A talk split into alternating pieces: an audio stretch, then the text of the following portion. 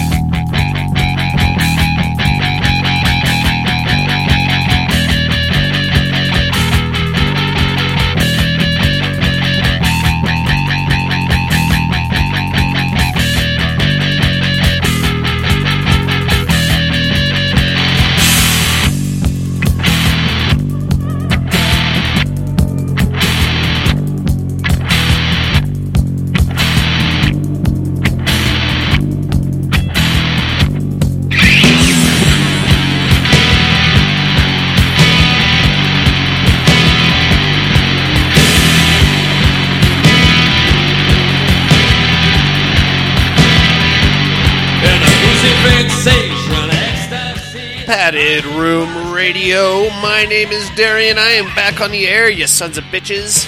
It is going down. It was Super Bowl Sunday, boys and girls. Uh, you know what that means. That means we are about to have ourselves a Terradome Championship this week, right here in the Padded Room.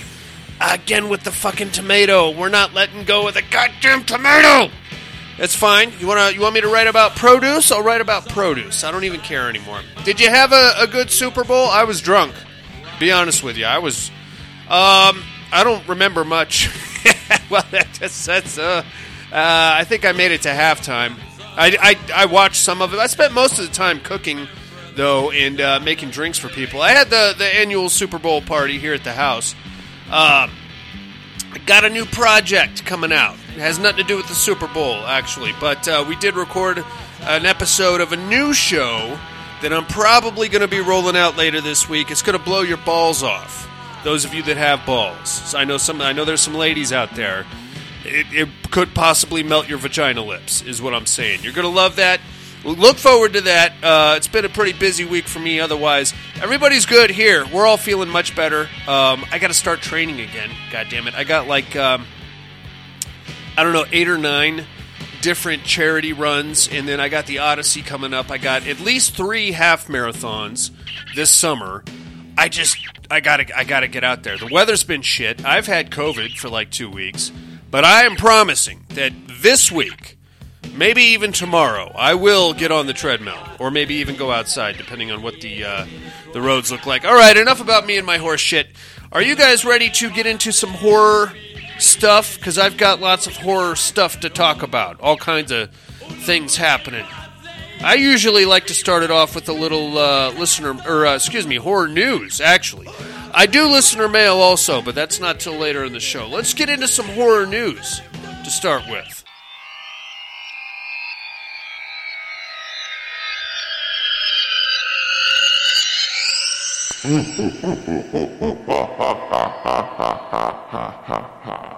Horror news. Yeah, buddy. Uh, are we ready for another sequel to A Quiet Place? I am. I rather I rather enjoyed the first one. Second one was okay. Um, it was pretty good by sequel standards. I don't feel like it was as good as the first one though. Excuse me. Quiet Place Three is being teased for a 2025 release. So, if you can keep your pants on that long for A Quiet Place Three, you're going to enjoy that. I'm sure of it. I'm, I don't know if uh, Krasinski is coming back to direct or what's going on with that. Um, I don't know. I guess we'll we'll just have to wait and see. It's 2025. We got uh, what three years to stew over it. So there you go.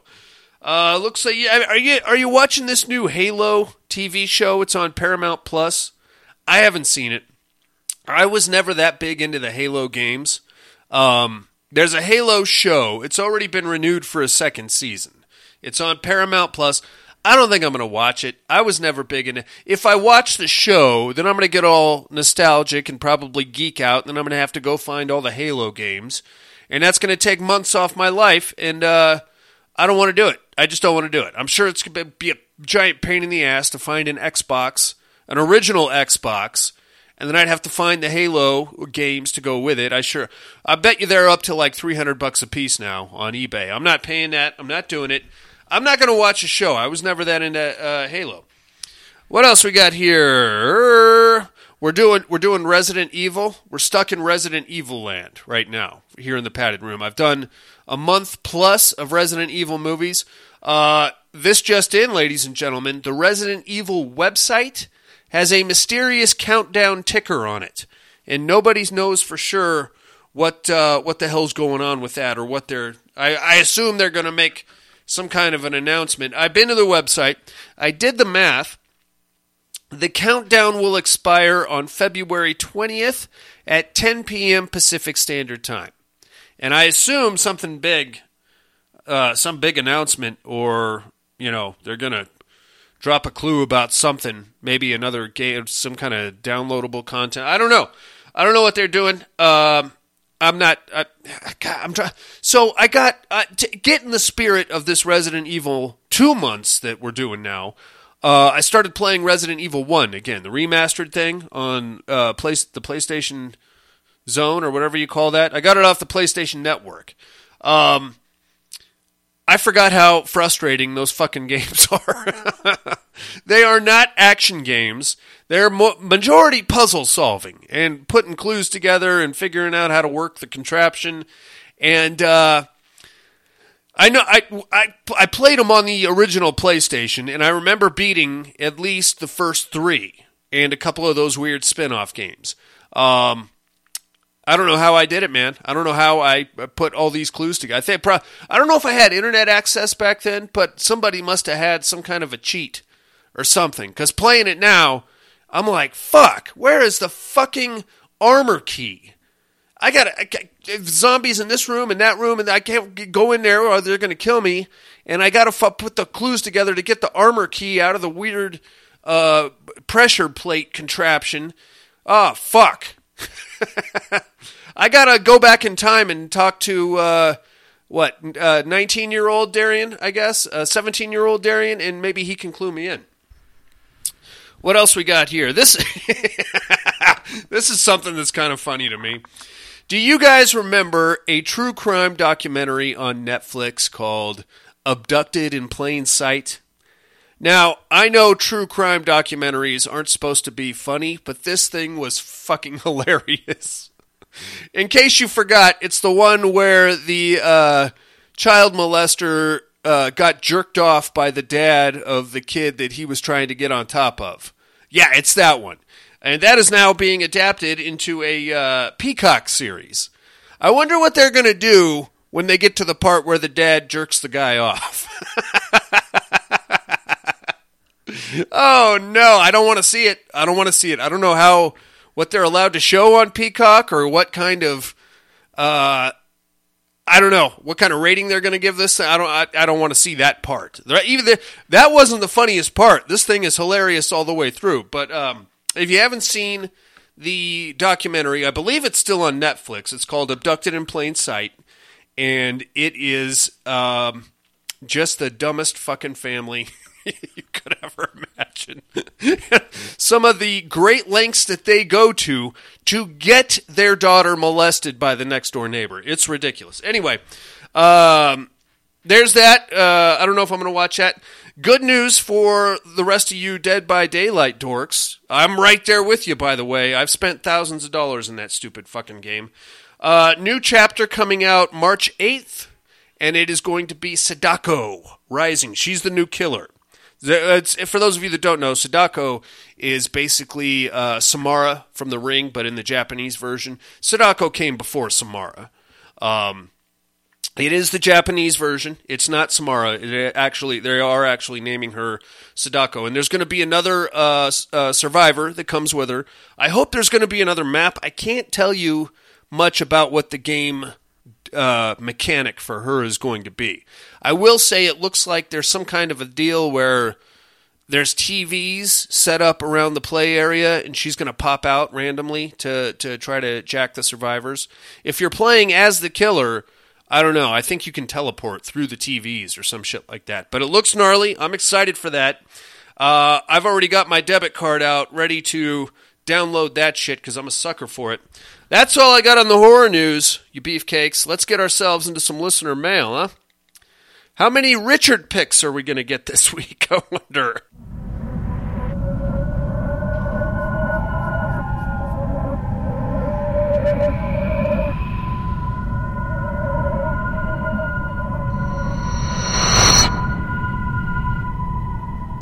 Listener mail. Yes, sir. I got emails. I got voicemails. I got all kinds of fun stuff here. Uh, in case I forget, I'm going to tell you right now the email is the padded room 2011 at hotmail.com. And you get us on the mental health hotline at area code 775 387 0275. Let's start things off um, out on the open road. It's our main man, Freddie, out on the highways and the byways in his big rig. Freddie, I hope you're listening to this in that weird little apartment thing you got behind the truck. Or whatever. What, what, what do you put back there? Is there like a bed or a bathroom? It doesn't. It looks like it's about the size of a closet, right? But I guess you guys can just climb back there and take a nap. I don't know what you're doing. Uh, Freddie in the house. Subject line: Team Tomato. Hey, folks. Hope everyone is well. Getting early this week because I heard picks are first come first serve. For the championship fight, I'm going to take the tomato. We're not voting on that yet, Freddie. So that's going to be next week. Just because, and for teams, if one tomato can get this far, the whole lot of the tomatoes should be a shoe in. My team pick is all the tomatoes. I'm not doing any more fucking tomatoes, Freddie. I'm sorry. I am done with the goddamn killer tomatoes. You're gonna have to pick something else. I am sorry. I'm. This is the only time I will ever uh, reject anything from the Terradome. But I am done writing fucking tomato fiction. Okay, I'm sorry. I'm, I'm not doing it. Pick somebody else, Freddie. I'm sorry because I'm an asshole. Yeah, well, yeah. yes, you are. I think I know the Educate movie this time. Are you Triangle? Yes, you are. Yes, you. I am. There, Freddie. I am Triangle. You nailed it. Uh, where the chick kills herself a bunch of times because of a time loop. Stay safe out there. Cheers, Freddie. Uh, cheers to you, Freddie, and thank you very much for writing in. Uh, you got me. I am Triangle. Have you guys? I'm assuming you guys have seen Triangle. That's a weird movie. I didn't care for it, and I just cannot get around Melissa George's overbite. It is weird and obs- it's just, it's got like a shark teeth thing going on. You know what I mean? Like she can't close her lips all the way because her her teeth. She has the overbite, but her teeth like come out like towards you instead of down, which is very off-putting. Watch uh, 30 Days of Night. You'll see it. You'll see it, man. It's there, and it's once you see it, you can't unsee it. So there's that. Uh, let's get back here to Reno, Nevada. Here comes the Cowboy subject line. Team picks. All right, hold on. Hold on there. I've got to bust open the Terradome notebook. Because, like I said before, I have about 16 different notebooks that I have flying around this place. And I'm going to start keeping track right now. Uh, people are already getting their picks in for the team's Terradome. Uh, let's see. Team's picks. Evening padded room. Quick picks early. I'll take Dracula and his brides as my team for the Team Terradome. Uh, long email coming later. Catch you on the flip. Cowboy. Uh, Cowboy, I'm going to give you Dracula's brides. That's not actually going to count. That's not. We're not going to add Dracula into that team. So I'm just going to give you the three brides. Plenty of time, though, if you want to change that. So I'm going to put you down for Dracula's brides goes to Cowboy, and you are locked in with uh, Dracula's brides. Big guy. Think about that. Think about that. Is that what you want to do? You want the brides of Dracula? Sexy as fuck, man. Every time. Find me one Dracula movie where the brides are not uh, 100% bangable. You can't. You can't do it. Monica Bellucci. That's where she started, right? Francis Ford Coppola's. All right. Uh, let's get around the corner to Tim. Horror for Dummies show. You know that show. You love it. Don't act like you don't. Subject line Welcome back, buddy. Bad news, Tim. hey, guys. Darian and Buddy. It was great hearing the return of Buddy last week, and I hope he's with us again this week. Wrong! Tim, wrong on all counts. I'm a little confused as to when the Terradome was going ahead, and since I don't want to miss my chances to vote in the final, put me down for the next champion, the Tomato. That's next week, Tim. So I'm going to give you. I'm going to announce the fight tonight, the big championship, and uh, if you forget to vote next week, then I guess there'll be two less votes for the tomato. Yay! Super happy to hear that the team's division is coming back. If I may request the Xenomorphs for this year, please. If not, I'll take the Predators. I'm going to put you down for the Xenomorphs, Tim. Xenomorphs for Tim. You're in, buddy. Uh, Darian, are you triangle? Melissa George and her overbite got it for me. Till next time, love you. Love you too, Tim. Thanks for writing in. Uh, you are right. And see, Tim knows. He knows about the overbite. God damn, that thing is gnarly. She is Australian, also. So that's kind of like Tim's uh, home territory. I don't believe that all Australians have overbites, though. I could be wrong about that. Tim, let me know if you have an overbite, and if so, um, I don't know. Sorry. Uh, let's see here. Here comes a new Patreon subscriber. It's actually just a cowboy. Uh, he upped his pledge to a higher tier. Cowboy, I'm going to kick you down. Um, what do we got? April? Uh, yeah. Carter Burke has March. Cowboy, you got April. Let me know what movies you want me to do. And if you want another shirt and travel mug, I'm happy to kick those down also. Uh, thank you very much, Cowboy. How dope is that? Cowboy is supporting the show here. That's what he's doing. He's keeping the lights on. He's paying for bandwidth. He's getting himself some prize swag, too, by the way. Don't forget that. And uh, let's not forget, I, I am perfectly willing to help you move. Uh, I'm not going to go to Australia to help you move, but it, or uh, London or anywhere else. Definitely not on the on the open road, uh, Freddie. So no. But if you live here in town, I will come to your house and help you lift kayaks and shit. So there you go. Thank you very much, cowboy. That was uh, very gentlemanly of you. Uh, he also sent me a message here. It's on now, haha, just upped to the next tier. Yes, you did, cowboy. You're a beautiful young man. Let's get over to jolly old England. Here comes the horse slut. All the way from London town. It's Cat in the house. Subject line Teams and Tomatoes. Evening, gents. Nice to hear you had company again, and I hope for a repeat performance. Wink, wink. She's into Buddy. You believe that shit? I knew it. I knew it. We have one female listener, and she's madly in love with Buddy. I should have known the whole time. It's fine, Cat. I get it. He's got this. It's. I don't know if it's the beard or if he just has a huge dick. I've never seen it. I can honestly say that. I have not seen Buddy naked. So I, I, I, guess I have to assume it's the beard, right? I don't know. But he's got this power over females, and he makes them listen to the fucking show and fall in love with him. God bless him for that. I hope he's having fun with it. Educate was very easy with Triangle. I enjoyed the movie. As for Terrordome, it's been fun voting for the tomato, but Pyramid. I'm not, dudes. We're not okay. We're vote. I'm gonna announce the fight tonight and then we're to vote, and I will announce the winner next week. That's how it goes. We do this on Super Bowl. Well, back when we used to record on Sundays, we would do this on Super Bowl Sunday. Uh, Pyramid SMS, sticking with my profession. If they are available, I would like to pick the Silent Hill nurses. Yes, ma'am. What that is a personal favorite of mine for obvious reasons. Uh, but I feel like they are obviously criminally underrated as far as like how dangerous the Silent Hill nurses are. I'm putting Cat down for the Silent Hill nurses. Cat, you're locked in, but you do have a couple of weeks if you decide to change your mind. Secondary pick, just in case, would be the Cenobites. Both are sexy in their own ways. Hope everyone is healthy and has a wonderful week. Cat, you got it, Cat. You're locked in, babes.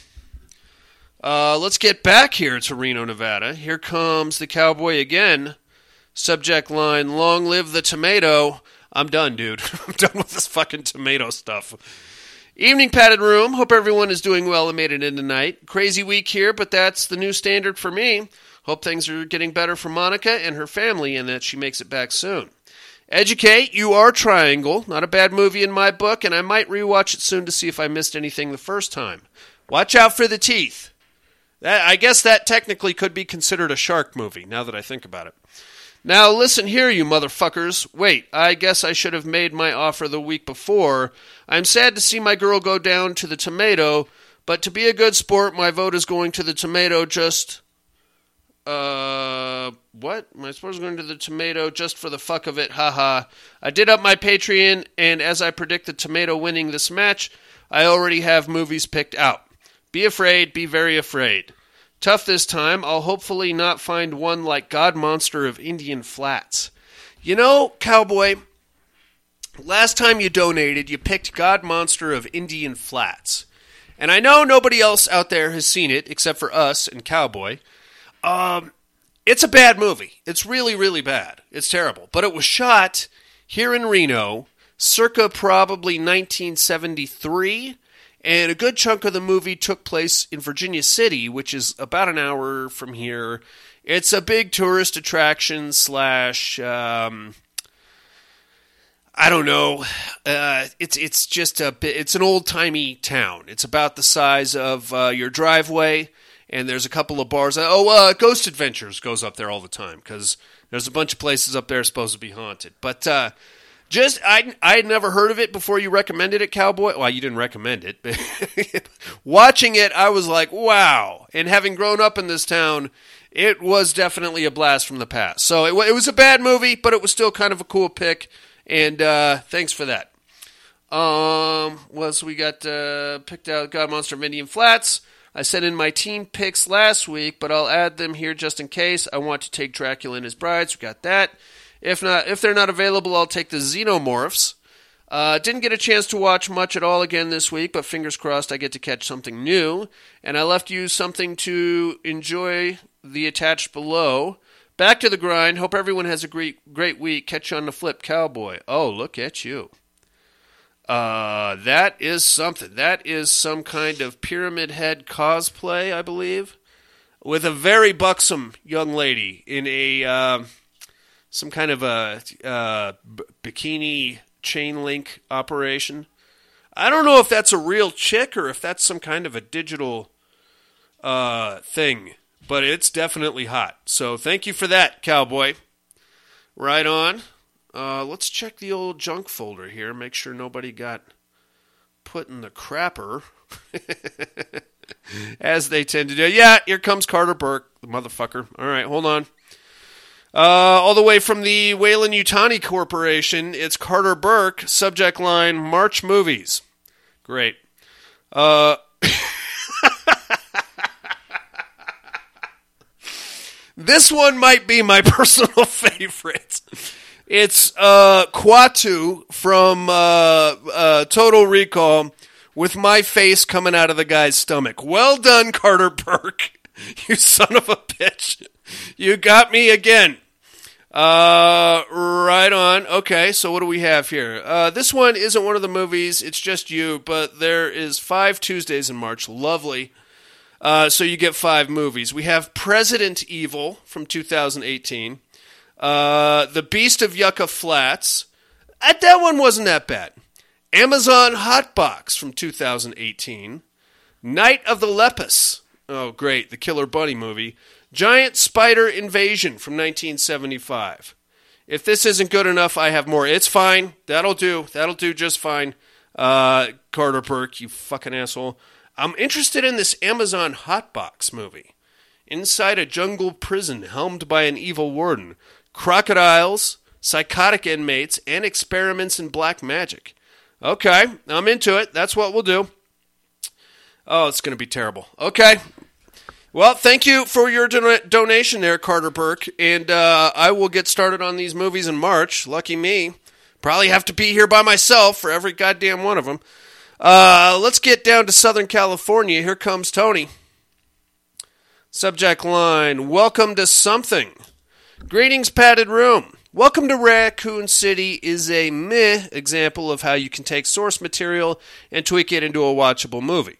There are some definite issues with the movie. I guess I will never understand how you are given the rights to something you can't stay true to the story, or why such questionable decisions are made. I know not everything is able to be captured on camera, but you would think that there are people out there who are super diehard Resident Evil people that could sit in a writer's room and point out dumb shit. I don't even care that Claire is probably 10 years older than she should be. Excuse me. Um, 10 years older than she should be, or that Leon is curly haired Mexican instead of a white emo kid. Why did they make Leon a bumbling idiot who can't hear a semi truck explode over his headphones? Where the fuck is Barry? And Wesker is just a guy that was paid off instead of an umbrella super spy. At least they made an attempt to give the gaming people something to acknowledge. The mansion looked spot on. Wesker playing the piano to open a secret door was nice. And Leon using a bazooka to kill a boss was spot on. But they tried to weave too many games into one story. I hope they get another one, but this director from 47 Meters Down needs to go back to bad shark movies. I wasn't that mad at 47 Meters Down. I was mad at, uh, what's her name, Mandy Moore, for, uh, I don't know, just being too goddamn cheerful when she's supposed to be being eaten by sharks, but I didn't think that was a bad show. Uh, is this the final vote for the Terradome? I can't remember, but if it is, I have to take Pyramid Head. Uh, if he can peel the whole flesh off a woman in one quick grasp, imagine what he would do to produce. I also watched a couple of other movies. I watched Antlers, which was a decent Wendigo movie. I watched The Old Ways. It's about Mexican witchcraft, and it's worth watching. I also watched It. I also finally watched It Chapter 2. Although Chapter 2 is funnier and more true to the book, I think Chapter 1 is a far superior movie. I could watch Chapter 1 annually and never watch Chapter 2 again, and that would be just fine. Anyways, until next time, Tony. Yeah, you know, it's funny, that tone. Um, I have both of them on Blu ray. I've watched It Chapter 1 a couple of times. I have not seen It Chapter 2 since I saw it originally in the theater. Uh, it's not, I don't have anything against it. I just never got around to it, and I'm not like breaking my neck to get, get back to it either, so I'm not too worried about that. Right on, Tone. Um, I'm to do the whole breakdown on Welcome to Raccoon City here in a, in a scant few. But first, we have some voicemails. Let me just get these queued up for you. Why don't I? Okay, let's start things off down in uh, dirty rotten sa- the dirty rotten South. Here comes the main man from Alabama. Alan's in the house. padded room. What's up? What's up, right. Alan? Um, I'm not sure if this is week or next for Terradome. Give me Pyramid Head. Beautiful. It was good to hear Buddy back and Darian. You are, um, I think it's called Triangle. You are correct. So I'm thinking it is. All right, that's all I got. Y'all have a good one. Bye. You have a good one there, Alan, and thanks for calling in. You got me. You got me on the dinner. Apparently, everybody's seen Triangle. I didn't think it was that widespread of a movie, but well done, sir. Uh, let's get down to Southern California again with Monica's pod boyfriend, Mr. Tom Hardy. Hey yo! Hey yo, padded room. How's my favorite degenerates this week? Good. Hope everyone is doing well, and I hope everyone is here to crown Nope. our new champion, the tomato. We're not doing that yet. I see it, Darian. I can see it. I can see the uh, It's a good thing. what is that critter? Everybody's that doing tomato this is fighting anyway. That that guy's gonna lose. He's gonna try and eat the tomato. The We're gonna think the tomato is lost, and little do we know, the tomato bursts out from inside him, forming a huge, giant replica beefsteak tomato. oh, I- good lord! This is the greatest, greatest Terradome ever. No, it is not. I, I How dare you? even the tomato. You can put my vote on the tomato with a pyramid head. That's who he was fighting. Yeah, that dude ain't no good, man. Tomato all the way. Come Tomato. on now. Down for that tomato. Um, on the educating department, Yeah, you got me. damn, I know this movie. You know it, Tom Hardy. I swear I knew the last two, and I didn't. you got I couldn't it. place them, man. But, ah, this one here feels familiar. Come on. Anyway, Damn it. I'll back if I remember. Oh, I did get to just one flick. Yeah, what do you got? Uh, on the what are you looking at? Um, the Neon Dead. Was it? Yeah. Yeah. The Neon Dead. Yeah. It's called That's poop. it's on, um, Amazon. Kind of a It- kind of a fun, silly little low budget affair. to disagree with you. Uh, you know, if you're in the mood for it, it's not bad. Maybe I wasn't in the mood for it. It's it. a good flick, you know. I thought it was Is what it is. It's uh, you know, kind of silly, kind of kind of campy. Yeah. Like I said, but it's fun. I'd, I'd recommend it. Sure. Anyway, hope yet. all is well. Love you, family. Love you too, Tom Hardy. Oh, and I will call back if I can remember what the hell that was. Triangle, All right, bud. bye. Triangle. Felt like you were just on the tip of the penis right there with the triangle. Um, yeah, Neon Dead. Uh, I talked about it. I don't know a couple months ago. It's not good, man. Here's here's the problem.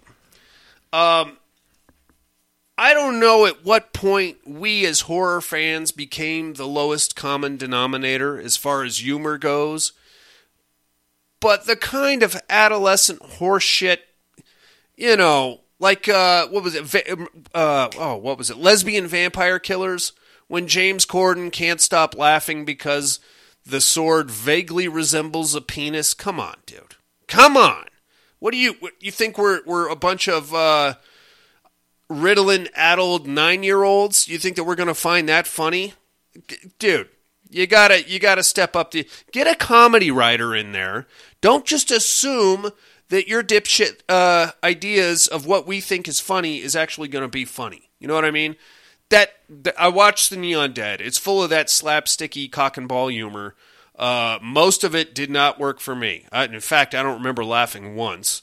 Um, and they really did some weird shit with with the zombies and the uh, green screen and the, whoever edited that thing uh, really loves themselves some pastels. I'll just leave it there. Uh, right on, guys. That's it for the listener mail. Unfortunately, there was no fight last week because I'm gonna do the whole the grand unveiling tonight for the championship. You vote on it this coming week, and I announce the winner uh, on next week's show. See how that works? But now that I know who everybody is going to vote for, I can properly doctor the votes the way that I choose. That's it on the listener mail. Thank you guys very much. Uh, Carter Burke, go fuck yourself. Uh, Tony, Tom Hardy, Cowboy, Cat, Freddie, Tim, love you guys. Let's go to Raccoon City, shall we? Shall we take a trip to Raccoon City? Here we go. Hello? What's your name?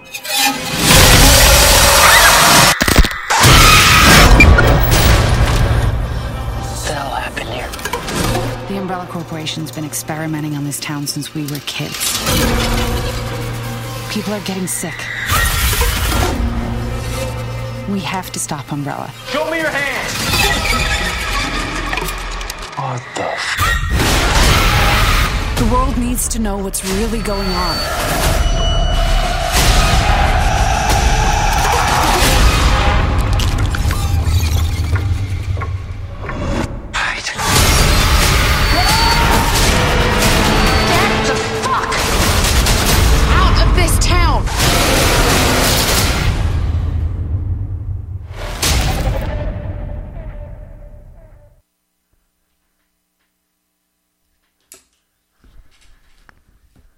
Yes, sir. That is Resident Evil. Welcome to Raccoon City. Now, before we get started, inmates, it's important to note that this is a reboot. So we have no Alice, we have no uh, uh, kick flips. This is this is we're just going to pretend that none of that ever happened, and I think we can all agree that it's probably better that way. Uh, this one stars Kaya Scodelario, Robbie Amell, and Hannah John Crank- Kamen. Got a solid R rating. Came in at 5.2 stars. Is written and, jo- and directed by Johannes Roberts. As Tony mentioned, that is the guy from 47 Meters Down. Um, I wasn't mad at that, and I'll get into this here as we go. Excuse me. So, we we we are again going to make a departure from the video games, but not not the U-turn that we made in the previous films. So we're going to try we're going to put some actual fucking effort into staying somewhat loyal to the source material, which let's be honest, we just wadded up and threw away for the last 6 movies. So now we're going to go back to Raccoon City, boys and girls. We're going to start off with a flashback.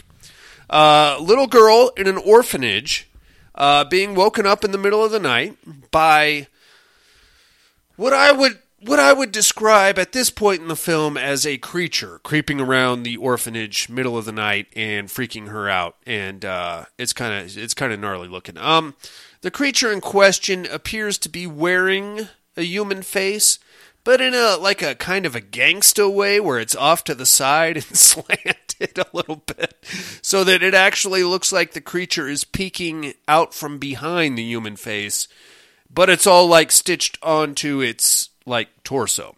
Uh, the little girl in question gets out, starts looking around, uh, then tries to get back in bed with her brother. Her brother gets mad. These I would put these kids probably six or seven, maybe a little bit older. I don't know. Uh, eventually, the, one of the doctors comes in and is like, "Hey, Claire, you have to get back. You have to get back in bed." And then her brother Chris pops up and he's like, "Oh, she's sleepwalking. She does that ever since our parents got killed." Uh, and then that's pretty much the end of your flashback. Well, from there we cut back to it's not really a flashback; it's more of a nightmare sequence because Claire, who's now in her twi- in case you didn't figure it out already, inmates, that's Chris and Claire Redfield right there. Uh, Claire wakes up in the uh, passenger seat of a big big rig, and they're driving through the rain in the middle of the night, and the truck driver's a real fat fucking an asshole. And uh, he wakes up, she wakes up, and she's like, "Oh shit!" And then he's like, God damn, you almost made me shit my pants. And they're going through the rain, and he's trying to get fresh with her, and we get a little exculpatory dialogue. They're on their way, she's on her way back to Raccoon City. Um, so at the onset of this movie, we get like a dialogue placard that basically says the Umbrella Corporation is in the process of pulling out of Raccoon City and thus uh, everybody is leaving, either keeping their jobs with uh, the Umbrella Corporation and moving to whatever off-site location they have, or if they can't afford it, then they're staying there, and Raccoon City is basically going to dwindle away and die.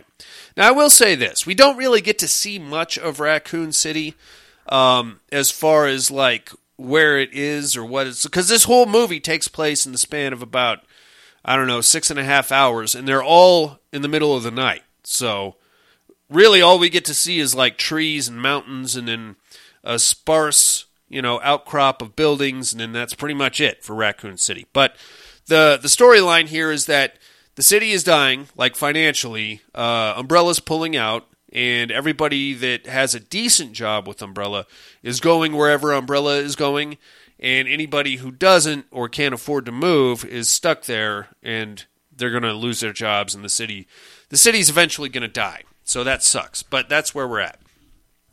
Um, she wakes up we learn all this from the, the trucker dialogue and we learn that uh, claire ran away when she was very young. Now she's going back to see her brother because she thinks that there's something weird happening in raccoon city.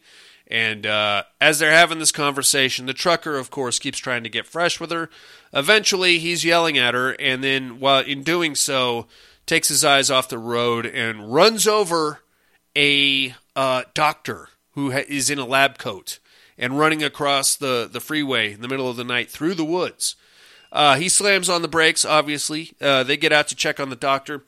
Doctor's a fucking zombie, all right? But this is this is a little bit of a problem here uh, while they're like having this panic conversation, and Claire is like, "Hey, we got to call the cops. We got to let's put the body in the truck and we'll take it to town." Now, again, this movie is supposed to take place in 1998, so people have cell phones, but 1998 cell phones didn't work ever, unless you were standing right next to the person you were trying to call, right?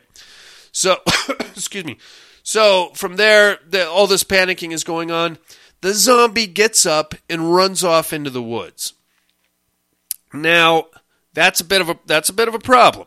And that's not going to make a lot of sense later on in the movie, but for right now, well, even for the duration, we're just going to have to sign off on this and not think about it anymore. We're we're not going to see that particular zombie again, I don't think so. Maybe that was like the outlier vegetarian zombie or something. I don't know. Um, but while they're still like the zombie's gone, they're like, "Oh shit, what happened to the zombie?" The dog, there's a dog in the truck. The dog gets out and starts like licking up the the blood and the schmutz that was on the side of the road from the the zombie getting hit by the truck. It's like, "Oh shit. okay, get back in the car. That's gross." Truck driver's relieved. He's like, "Let's get the fuck out of here." Uh, Claire is like, "Hey, we know you just got hit by a car. You need gonna need some help." Uh, eventually, they're just like, oh, well, I don't know. She took off. Let's go. So they get back in the car. Uh, from there, we're going to cut to Raccoon City proper. Now, we're going to meet one of our characters here. God, it's Leon. It's supposed to be Leon. Now, if you've played the Resident Evil games, you'll notice that, and I don't want to nitpick this. I understand this is what Hollywood is doing right now. Um, but all the characters in all of the Resident Evil games are white with like a light dusting of Asian. And it's kind of hard to explain. If you've played the games, you know what I'm talking about. With the exception of Ada Wong, who's full on Asian, but she's still very light skinned. Uh, for these purposes, it, also Leon has a very distinct emo skater kid look about him. Um, that that's not happening. That's not happening this this time. He looks like uh, one of the extras from uh, the Mummy, pretty much. He's like a swarthy dude with curly hair. Uh, I believe the actor that played him is Saudi Arabian. I believe, if I'm not mistaken. Um, but uh, he's got curly hair, and uh, I don't know. That's that's just the look we're going for. It's fine. I don't really care. I'm not like a Resident Evil purist, so do whatever you want. Eh, what- Whatever you do at this point with the whole franchise is going to be a step up for Milla Jovovich. That's just my opinion. So, uh, Leon is a bit of a loser now, and he uh, is waking up at 9 o'clock. I guess he's working the graveyard shift. This is his first night on the RCPD, uh, and he's hungover, and he wakes up and pounds a beer, uh, makes his way to the diner, where he immediately passes out on the counter. Now, that's not the Leon that we know, but it's fine. Uh, from there, we're going to meet the rest of the RCPD. We'll see Jill Valentine, Albert Wesker. Uh, Barry is not present, and we're just going to forget about Barry. Um, Chris Redfield, we'll get to know him in a second, but they're basically kind of fucking with Leon because he's a rookie, and there's like some backstory about him shooting his partner on accident, and that's why he got sent to Raccoon City. Um, we're, we're not going to get too deep into that. It's fine. From there, we're going to cut to uh, Claire Redfield being dropped off at Chris's house, Chris Redfield's house. He's getting he's getting up. He's getting ready for work. It's pouring rain outside. It's probably nine o'clock at night. Apparently, he works the graveyard shift too. So she breaks into his house while he's getting ready for work and just starts poking around. Now, we have to we have to sign off right now on Claire Redfield being the badass of this movie, and that's going to get hammered in later on as we go. It's fine. Uh, that's not normally the case. It's usually uh, Jill Valentine, but for now we're going to go with Claire Redfield. She gets in there and starts poking around. Um, Chris comes down and spots her while she's wearing his football helmet, which I thought was kind of a weird thing to do. Uh, he's like, "Hey, what are you you broke into my house?" She's like, "Yeah, I knocked. You didn't answer. So you just broke in." Chris is a cop, so he's like, "That's a felony, bro." Uh, Claire's like, "Okay, well, arrest me. Uh, we just ran over somebody. You didn't report it? Well, I'm reporting it right now. I'm talking to you." So eventually, she tries to lay down this whole conspiracy. Um, stuff on Chris about the Umbrella Corporation putting stuff in the Raccoon City water, and shit's getting real. And uh, she has to pull out a VHS tape. I will say this about this movie: um, set in 1998, spot on with the nostalgia. All right, she's got a VHS tape, and she's talking about how she was talking to a guy in an AOL chat room, and Chris is like, "What the hell's a chat room?" And she's like, "It's a computer thing." Um, and she pulls out a VHS tape, and it's basically some conspiracy nut uh, talking about how Raccoon City is experimenting on people, and uh, Umbrella Corporation is funding it, and uh, you know, there it's it's all one big. You got to follow the money, man. That's what they always say. I don't even know what that means. You got to follow the money. Well, I'm going to pick up the money. if, I'm, if I'm just, I'm not just going to follow it. I'm going to put it in my pocket, and then I'll find the rest of the money and put that in my pocket too. Um, so he he looks just like a conspiracy nut would be. I feel his name is uh, Ben Bascario or something like that, and um, I feel like he was supposed to be a gay, uh, character from the video game. I don't know. Uh, very cool. Uh, he's like, yeah, that guy's some kind of a nut, and he's probably dangerous, and uh, you should stay away from him. And Claire is like, no, man, listen, it's it's the orphanage that we grew up in. You remember that? Remember how they took me away and how I ran away and all that stuff? And then, so basically, what we're finding out here is that there is a polar opposite dynamic between Chris and Claire Redfield. Uh, Chris stayed in Raccoon City, was raised at the orphanage. Later on, was kind of pseudo adopted by one of the doctors that worked there, and uh, got him into the police academy. And uh, you know, uh, helped him become a responsible adult. So good for him.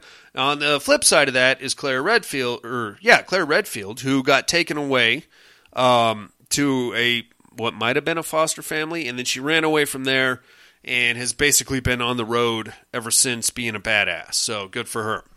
Okay, very cool. That's where we're at. Uh, Chris is like, I got to go to work, so he takes off and heads over to the to the police precinct where um, you know he's going to start his shift. Uh, Claire just kind of hangs out at Chris's place for a little while, and things get pretty weird there. Now, before we get but before we get into that, let's go back to the diner. Everybody gets a chance to fuck with Leon. He's hungover. Uh, he looks like a hippie. Uh, he doesn't look like a cop. He doesn't act like a cop. And uh, we meet the, the rest of the, the guys there Jill Valentine, uh, Albert Wesker, a couple other dudes. So a couple of random like patrol officers roll by and start giving Leon a hard time, but then they're like, "We got a call. There, somebody found a dead body up at the the Spencer Mount mansion. We got to go check it out. Looks like it's all chewed up." And everybody's pissed off because they all want to go see the dead body. But really, I got like coming into this, I'm getting like a Super Troopers vibe from the RCPD, which is fine. Um, that's pretty cool. So they take off. Uh, Leon kind of introduces himself to Jill and everybody else, and they give him a hard time too. We learn that Jill Valentine is all about Albert Wesker. Now, the guy that plays Albert Wesker in this movie is like a big shredded guy. Um, he's not like the Agent Cooper that we came to know and love in the previous movies or in the video games. But right now, he's just like a big cop, and uh, yeah, he's all shredded, and he's got his trademark blonde hair, and he's ready to go. Jill's in love with him, apparently, uh, which sucks because Chris is kind of in love with Jill, and um, Leon kind of gives her the eye too. So you know, she's hot stuff, I guess. You're in a small town. you know, you beggars can't be choosers, boys. That's all I'm saying. Uh, as they leave, though, the, the waitress at the diner starts bleeding from the eyes. And she's like, oh, that's, yeah, it's been doing that off and on all week. And Leon's like, you should probably get that looked at. She's like, ah, it's nothing. It's just a little bleeding eyeball thing I do. It's very nasty. Um, eventually, they take off. Now we're going to cut back to the apartment or the house that Chris, Chris's house with uh, Claire in it. Uh, everything's cool. She's still like poking around, contemplating stealing his motorcycle. Uh, eventually, there's like a knocking at the door, and there's somebody outside that looks like they just escaped from a mental institution. They got like the hospital gown on, and it's like I think it was like a, a old lady that was bald, and her eyes are all bloody, and she has written "itchy and tasty" on the glass in her own blood.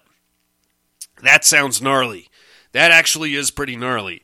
Uh, Jill's like, "Can I help you?" Or Claire's like, "Can I help you?" And she's like, "Itchy and tasty, itchy, tasty, itchy, tasty." But then she just starts walking off for a second. So Claire turns around and she hears footsteps inside the house. This scene I thought was actually pretty badass. A little kid comes running out of the shadows and hides under the table. And Claire's like, ah, what the fuck? So she's like, Do you need some help, uh, little fella? And then out of nowhere, the first chick, the old lady, the mental patient, comes running through a sliding glass door and tackles Jill. Uh, or, God damn it, Claire. I keep getting them confused. Claire uh, manages to fight her off and kind of roundhouse the kid a couple of times, goes out there, steals uh, Chris's motorcycle, and takes off. Through the pouring rain, mind you. This whole thing happens during some kind of a flood or something. Uh, very cool. Now we're going to cut back to the police department where we meet uh, Chief Irons, played by Donal Logue. He was probably my favorite part of this movie. You know Donal Logue. Um, Gotham, uh, Blade. Um, he's been in a lot of goddamn horror movies. Um, a lot of other like serial killer stuff too. If you you if you probably don't recognize the name, but if you saw him, you'd be like, "Oh, yeah, it's that fucking guy. I know him." Uh, he plays the Chief Irons, who's uh, giving everybody a ration of shit. about the air raid sirens that are now going off and why uh, what's going on. And go find out because we don't know. But the air raid sirens are going off, and all of a sudden he can't contact the two previous offer, officers that he sent up to the Spencer mansion. They're not answering their radios. So uh, the the late night team here is Leon, who is technically still a rookie, and he's supposed to be watching the front desk, and that got him a pretty good ass chewing in front of everybody. Because for a second he steps out, and he says, "Like you told everybody to come in here," and Chief Irons is like, "That doesn't mean you, you fucking rookie. Get out there. What if some old lady comes in here missing a cat?" He's like, "All right, I'm sorry, sorry." He's still hungover, by the way. Uh, Chief Irons gives everybody a ration of shit, and then he's like, "Okay." Um, you two guys go check out the uh, Spencer Mansion, find out where Alpha Team is. You three guys go find out what's going on with the Umbrella Corporation, and then that's that. So apparently, this they have a helicopter, so they take the helicopter. It's uh, the helicopter pilot, whose name is irrelevant, uh, Chris Redfield, Jill Valentine, and Albert Wesker, and they're going up there looking for Alpha Team. Apparently, this Spencer Mansion is somewhere up in the mountains the Arklay Mountains, as you'll recall from the video games. And uh, there's roads to get up there, but if you got a helicopter, I mean, why not take the fucking helicopter, right? So they get up there, they get up in the air with the helicopter, it's great. Now we are going to cut across to the richer side of the town where uh, we'll recognize the doctor who is now married with a, I don't know, 12, 13 year old daughter. Uh, he gets woken up because his daughter's having a bad dream. Uh, goes in there with his wife to console her. He seems like a nice guy. Dr. Birkin is his name. Uh, he's played by another guy that you'll recognize. I'm going to tell you his name, but you're not going to recognize the name. But if you see this guy, you're going to be like, oh shit, it's that guy. Uh, his name is, hold on now. His name, the name of the actor is uh, Neal McDonough. This is the whitest, most blue-eyed. He's got to be like some percentage albino or something. But he was in Ravenous. He was in uh, Band of Brothers, Captain America, Minority Report. He's been in a lot of horror movies too. Uh, American Horror Story, uh, Van Helsing. You probably know who I'm talking about. He plays Dr. Birkin. Uh, while he's consoling his daughter, who just had a nightmare, his phone rings, and it's the Umbrella Corporation, and they say something over the phone, and then he goes back into his daughter's room, and he's like, Get her up, we're leaving right now. So now's when the air raid sirens start going off, and she's like, What's going on? What's going on, Jeffrey, or whatever his name was? Uh, they get in the car and they start hauling ass. Uh, they're headed to a umbrella facility because as he's driving, he's like getting all pissed off. He's like, "They're trying to cut me out. They're trying to cut me out of my own work." And as they're driving, here comes Claire, and they like come to an impasse in an intersection, and the doctor and Claire make eye contact for a second, and then they both drive off their separate ways. Very cool. Okay, now we're going to cut back to the helicopter, which is circling the Arklay Mountains. Uh, they touch down somewhere out, out along nearby the Spencer Mansion. Uh, the team gets out. They find the wreckage of the squad car of the two previous officers, and then they go looking for them. Uh, up through the woods into the mansion. Now, I will say this, and I think Tony kind of hit on it a little bit earlier. The if if you're a fan of the video games, you're going to recognize some locations, and they did a spot on job of recreating the Spencer Mansion. like walking into that place, I could tell you, okay, if they make a left right here, that's the dining room. If they make a right over here, that's the weird art room.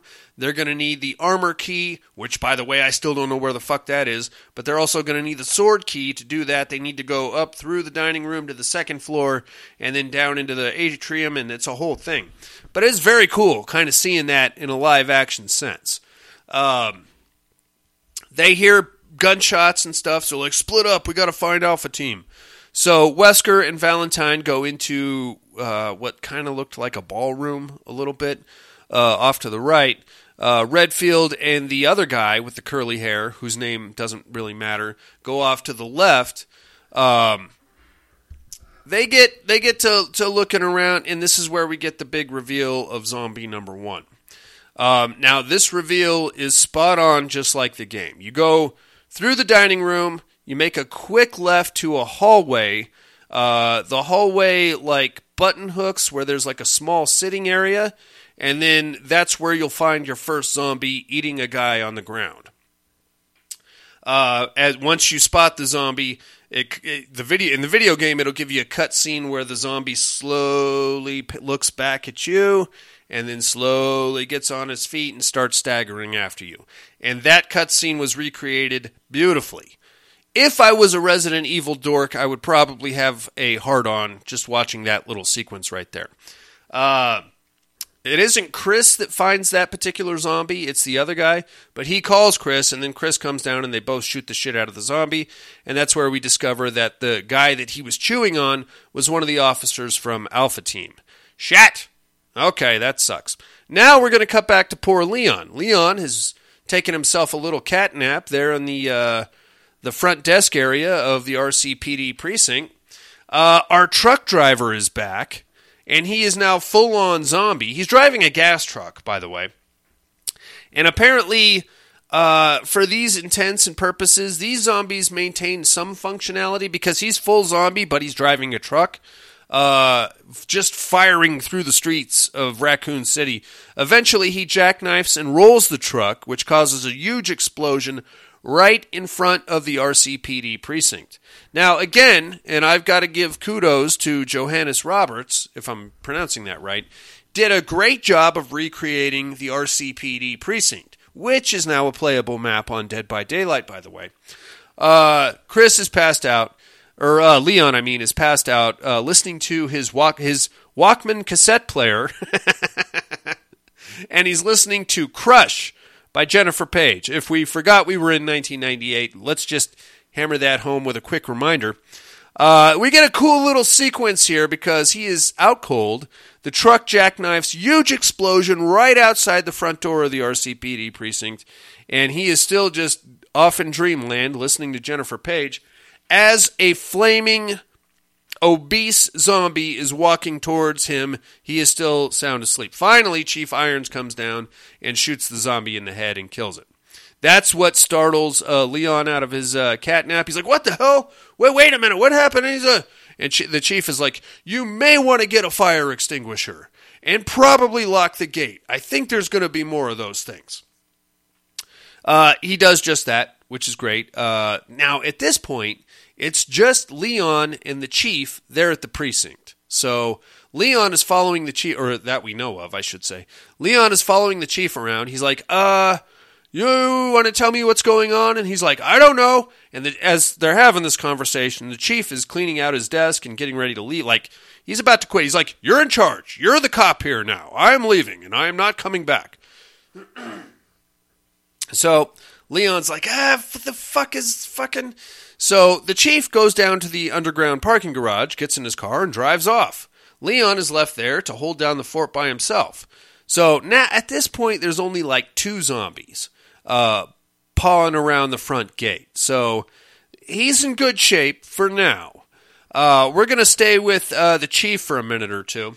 He's going to go out, drive through Raccoon City, listening to Journey the whole time, which was a nice touch.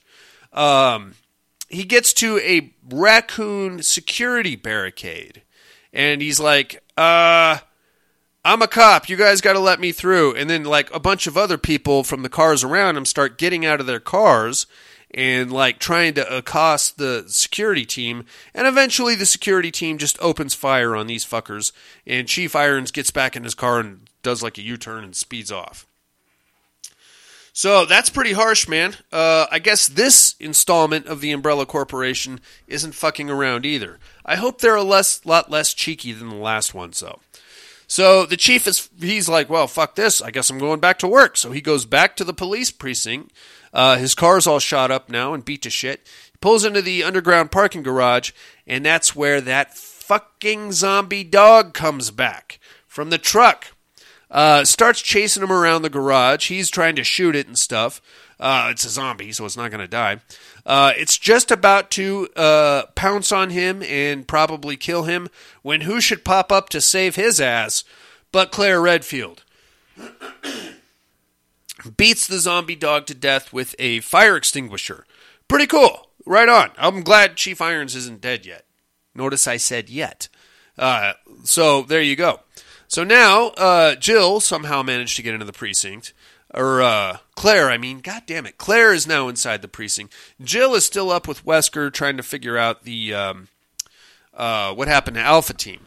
Now, there's a little subplot here. I guess it's actually a big subplot that I completely glanced over. And that's the fact that Wesker is actually a umbrella operative sort of.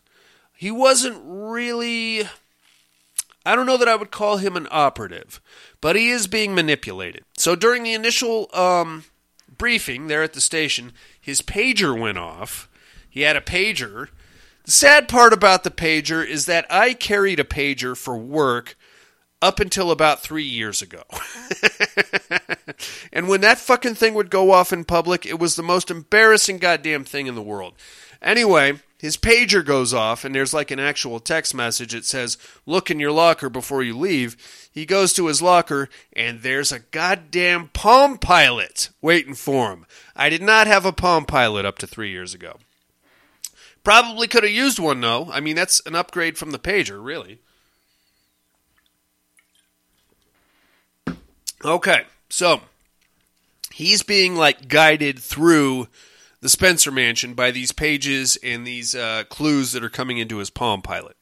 Uh, Jill is right there with him, and she finds it very fascinating that all of a sudden he magically knows his way around the, the mansion. While all that's going on, the helicopter pilot is still parked in the uh, clearing out there. He gets attacked and killed by zombies. That sucks. That was our only way out of here, or so we thought. Uh, while that's going on, we cut back to Chris and the curly haired guy. Uh, they get attacked and killed by zombies. Chris gets roughed up pretty good, but doesn't get actually bitten or killed. The curly headed guy, unfortunately, does not fare as well, as we would assume.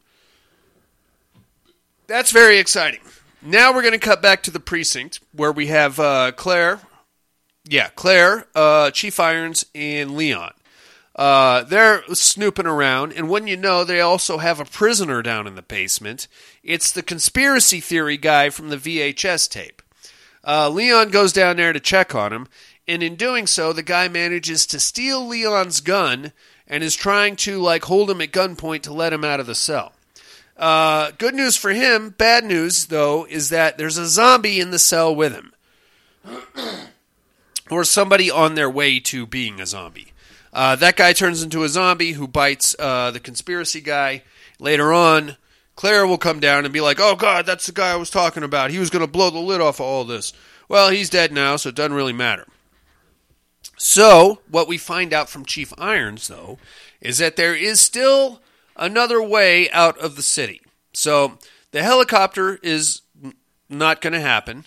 Uh, they're not letting anybody out, like, drive, like, all the roads are blocked. There's one more way, and that's if they can get to the Spencer Mansion because there's a train that runs from a underground facility, not a hive. They call it the nest in this this iteration. Uh, out outside, underneath the mountains, and it'll get them out of the uh, the raccoon perimeter. Now, while all that's going on, Wesker gets another uh, thing on his Palm Pilot that says Raccoon City will be destroyed at 6 a.m. Okay?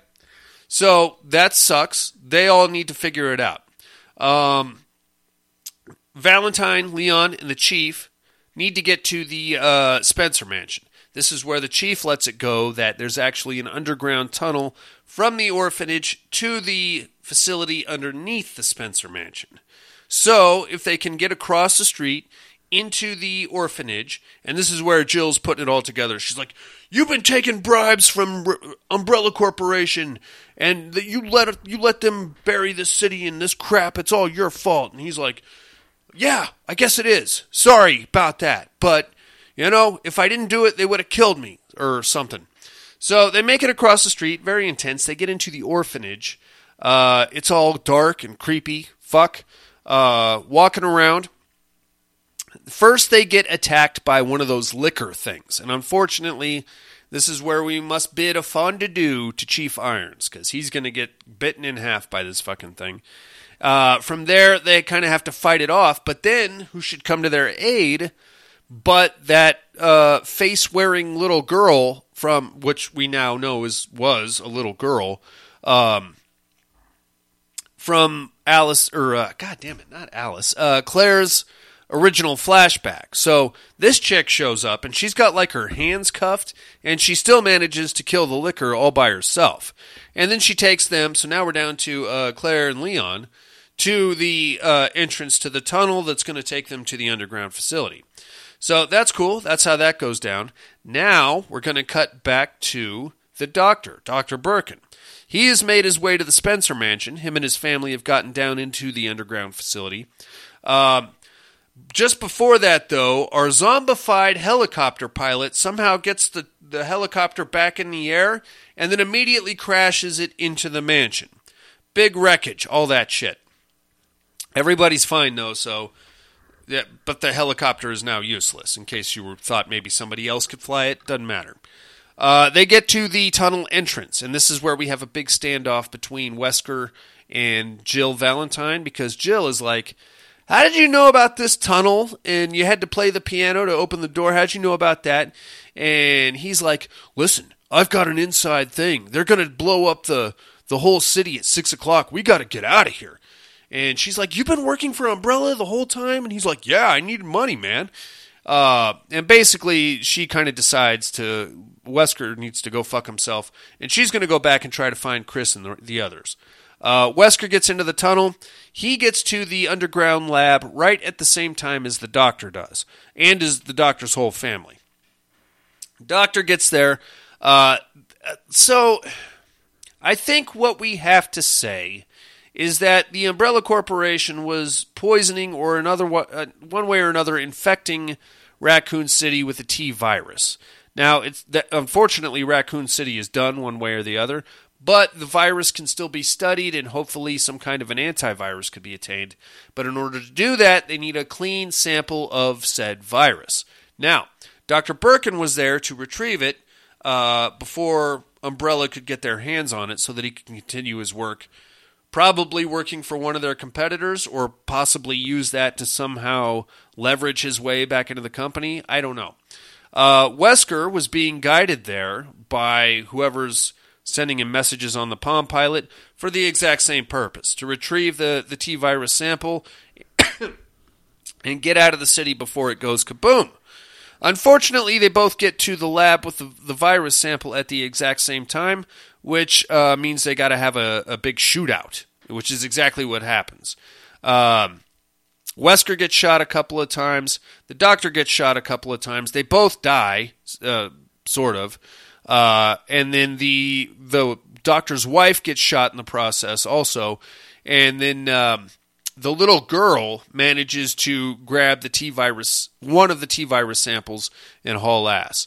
Uh, as the doctor was dying, though, he injected himself with another T virus uh, sample, which immediately causes him to mutate. Now, if you've played the games, you know exactly how this goes down. And this is one of the most infuriating things about those goddamn video games uh, that I recall is that you finally solve all the puzzles you kill all the zombies, you get to the big boss fight, you kill that guy, he immediately turns into something else, and you have to do the whole shit again. God damn it, I hate it's usually something bigger and scarier too. And that's exactly what happens here. So, at this point we have uh, Claire and Leon ma- making their way through one tunnel. Uh, we have um, Jill Valentine and Chris Redfield making their way down uh, probably the same tunnel, but headed in the opposite direction, like they're going to converge on the same spot. And right in the middle, in the vicinity, the facility, facility, we have uh, dead Wesker and mutated Dr. Birkin, and uh, that's that. Now, unfortunately, that lab where they're at is also the train station area. So, uh, all three of these teams, or whatever you want to call them, converge about the same time. Uh, we get the train up and running. That's great. We get uh, we found the little girl. She's got the sample. Get her on the train. We've got Leon. We've got Jill Valentine. We've got Claire Redfield, Chris Redfield, We got the whole goddamn Compton posse right here. We're ready to go. Uh, big big battle between Chris Redfield and the Doctor. Doctor's doing a lot of shit talking about you.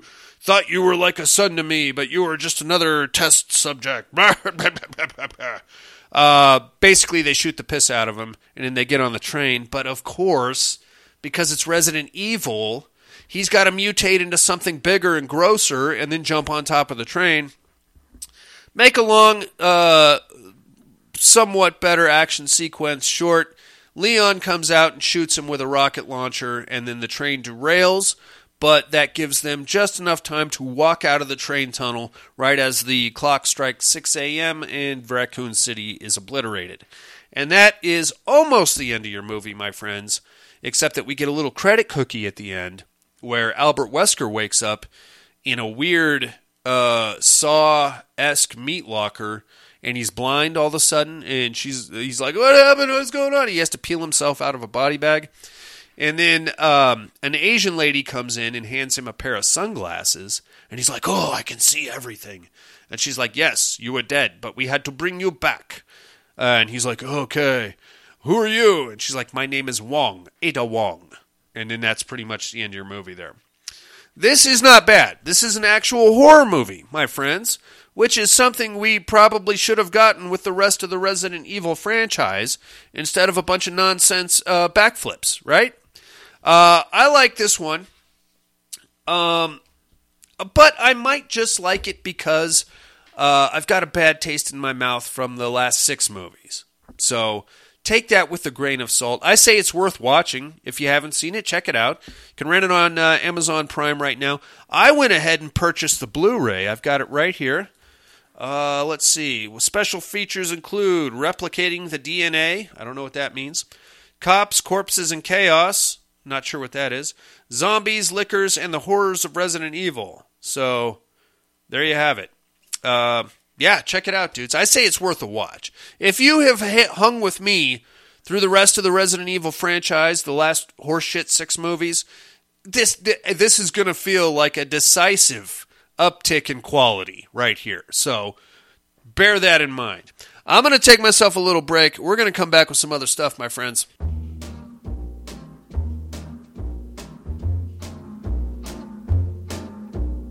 Darker shame, darling, darker shame. Thank you for all the joy and pain. Picture show, second balcony was the place we'd meet.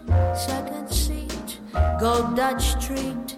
You were sweet, darker shame,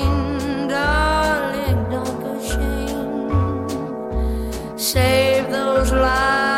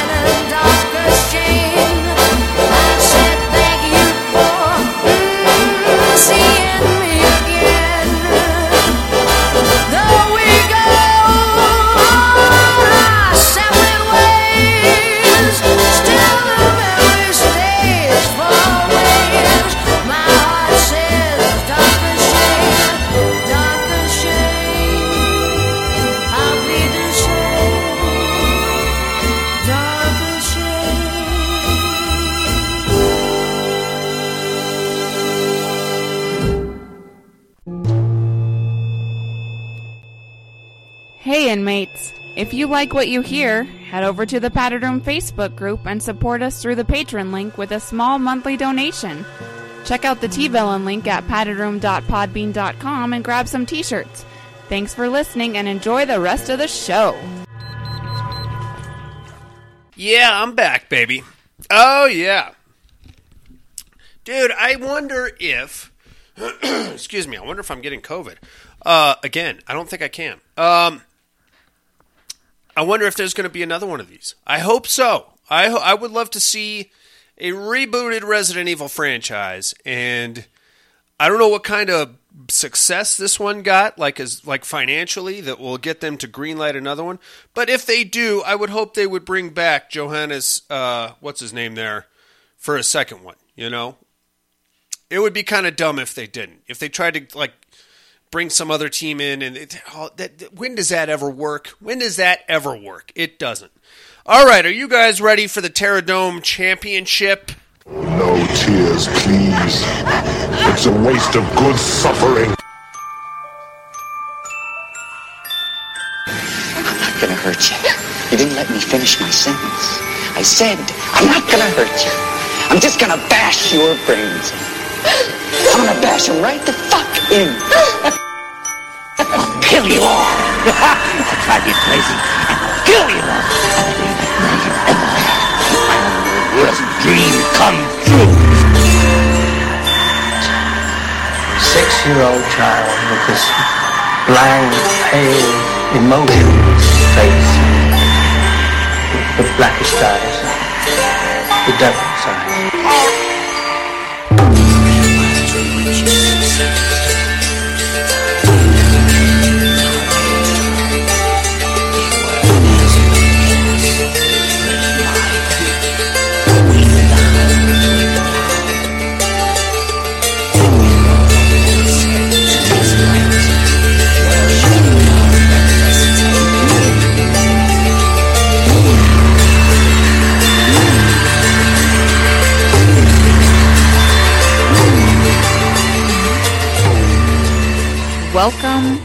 To the Terradome. Here we are, ladies and gentlemen. The final fight of the 2021 Terradome Championship. As usual, bear with me, I'm not very good at writing things. Slowly, the tomato regained its strength and began its travels. From its beginnings in a lowly tomato patch in northern Florida, up through the Bible Belt and along the eastern seaboard. Every mile getting a little easier, every town taking it a little bit closer to its destination, the Monsanto R&D facility in Rhode Island. There the tomato would be genetically modified into the perfect human-killing machine. Then the tomato would take vengeance for the millions of tomatoes lost to human appetites. Their deaths would be avenged. But somewhere in the West Virginia foothills, the unthinkable happens. The tomato is knocked off course and finds itself washed down a river, down a waterfall, and through some rapids, finally emerging under a bridge in a small town of Silent Hill. As the tomato attempts to make its way out, the sky goes black and an air raid siren wails in the distance. For all of the beans in the bucket, we have the tomato versus Pyramid Head. I'm taking Pyramid Head. Shocking. I know I'm me and Tony are going to be the only ones taking Pyramid Head. God damn it. There it is, inmates. The big one. Pyramid Head versus the Tomato. Get me your votes by next week if you can. Mental Health Hotline again is area code 775-387-0275 or you get me on the regular old email at thepaddedroom2011 at hotmail.com. And while you're thinking about that, let me tell you what movies I got to watch this week in a little segment called What Are You Looking At?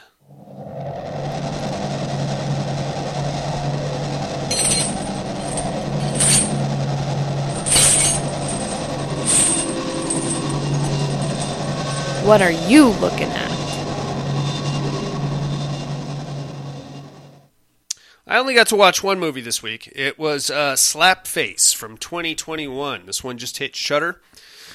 Um, it sounds ridiculous, I know. Slap Face. You're probably thinking it's uh, some kind of a beer drink. Well, I guess there is beer involved, but it's actually a very somber movie. Um, I'm not going to give it away. I'll, it has. Uh, I'll say it, it involves a kid who manages to befriend the local urban legend, and that kind of that well, that's not going to work out, as you could imagine. But uh, there are some very heavy elements here. A lot of a lot of shit goes horribly awry, as you might expect from a horror film on the Shudder channel. Definitely worth a watch, though. I would check it out. Um, it gets pretty gruesome too, and there's a lot of uh, very heavy stuff going on. Uh, that's all I'm looking at. Uh, how about some immersion therapy then, kids? Did you guys get a chance to check out Meander?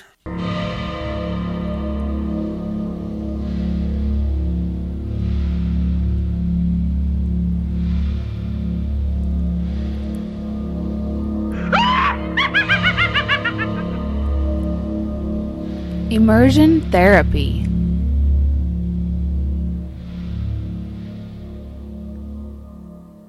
Uh, Meander from 2020. Uh, this wasn't very good, right? I mean, there was nothing wrong with it, but it was, it's basically just Cube in a crawl in crawl spaces, and I'm not 100 percent sure what the hell the ending was about. Uh, so she uh, uh, aliens, and they took her to a different planet. Is that what we're saying? I don't know. The ending was she waked. Well, I don't want to spoil it for you, but at the end, I'm not 100% sure that she was on planet Earth, is all I'm going to say. I don't know if maybe somebody can explain that to me. Might be worth thinking about. That the traps weren't that great. All right, that really it was just the same trap over and over again. You just had to figure out how to turn the the charbroilers off, really. So I didn't think it was that good. And uh, that whole subplot of her like somehow redeeming herself because of her dead daughter, and she wanted to die at the beginning, but now she's refound this lease on life because of these dangerous games that she's had to play. It's very, it's a very tired storyline, really. Um, I don't know. I didn't think it was that great. Uh, that was Meander from 2020. That one was on Amazon Prime, if I've sparked your curiosity. Your immersion therapy for this week is going to be The Last Radio Call from 2022. I talked about this one uh, last week. It's not a bad show. I think you guys might dig this. It's streaming on Tubi. Tubi, of course, is a free service. You don't have to sign up for anything. You just download the app. Uh, I think you're gonna. I think you might end up digging that one. You might. Every time I think that, though, everybody tells me what a piece of shit the movie is. I thought this one was okay. All right, uh, check that out, inmates. We will do the same and compare notes next week. Now, my friends, we must educate Darian.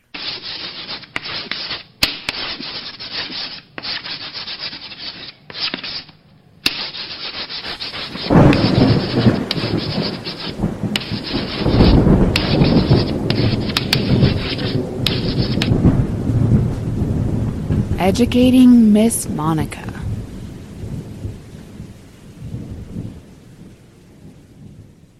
I should probably mix a new intro for that since it doesn't look like Monica's going to be here anytime soon. Um, who was I? La- what are my clues for last week? I am a semi attractive uh, waitress that doesn't particularly care for her kids, but does have a huge overbite. Good thing this millionaire guy is going to whisk me away for a couple of days on his yacht off the Florida coast. Wink, wink, if you understand what I'm saying. We are, of course, lost in the triangle and uh, some really weird shit happens, and I end up killing myself five or six times with a sack on my head.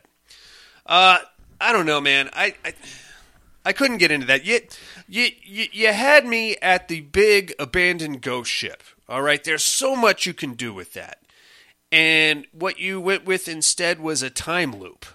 I'm not mad at the time loop idea, but if you've already got a big abandoned ship, why not put some creatures on there, or some ghosts, or some demons, or maybe even aliens. I don't know, whatever. But come on, time loop.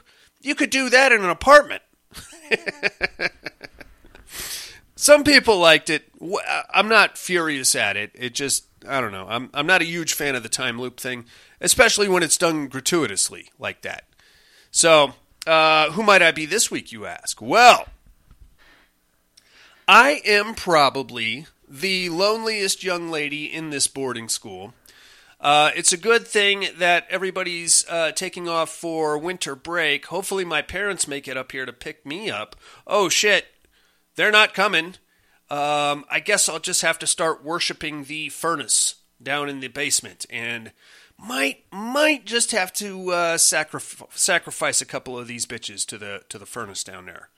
Who might I be, you ask? Join me next week for the answers.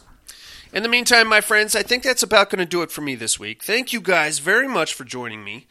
Um, I do have a Patreon campaign running. If anybody gives a shit, I guess that means the month of May is wide open. Carter Burke has uh, March, uh, Cowboy has April, and then we go right into May. So $5 will get you control of May, along with a padded room t shirt and coffee mug, and as much uh, hardcore pornography as I can fit into a box. I still have quite a bit, my friends. when Monica came with her her double uh, Rubbermaid totes of porn, she came hard, and I've still got much, a lot of it, many many titles available, and I will stick as many in there as I can fit. Um, PaddedRoomPodcast.com is where you find that Patreon link, along with all of our back episodes. Horror for Dummies, they're all over the goddamn place. Any information you need about any of us, PaddedRoomPodcast.com. Excuse me. In the meantime, for Buddy and Absentia, Monica and oh, um, you know what? Join me next week for Resident Evil Degeneration from 2008. Uh, I got a couple weeks left here, so I might as well get into some of these animated things, right? So yeah, uh, we're gonna kick one off next week. It can't be any worse than Resident Evil Afterlife, right? So here we go. Resident Evil Degeneration next week. For Buddy in Absentia, Monica in Absentia, um, Jennifer Paige and that Crush song, which is actually not that bad. It's very sultry. Um, the whole Resident Evil posse, uh, guys who jerked off the uh, would be molesters of their kids. That's a weird way to go, my friends. I hope I never see what that looks like. And the Padded Room podcast. I'm afraid visiting hours are over.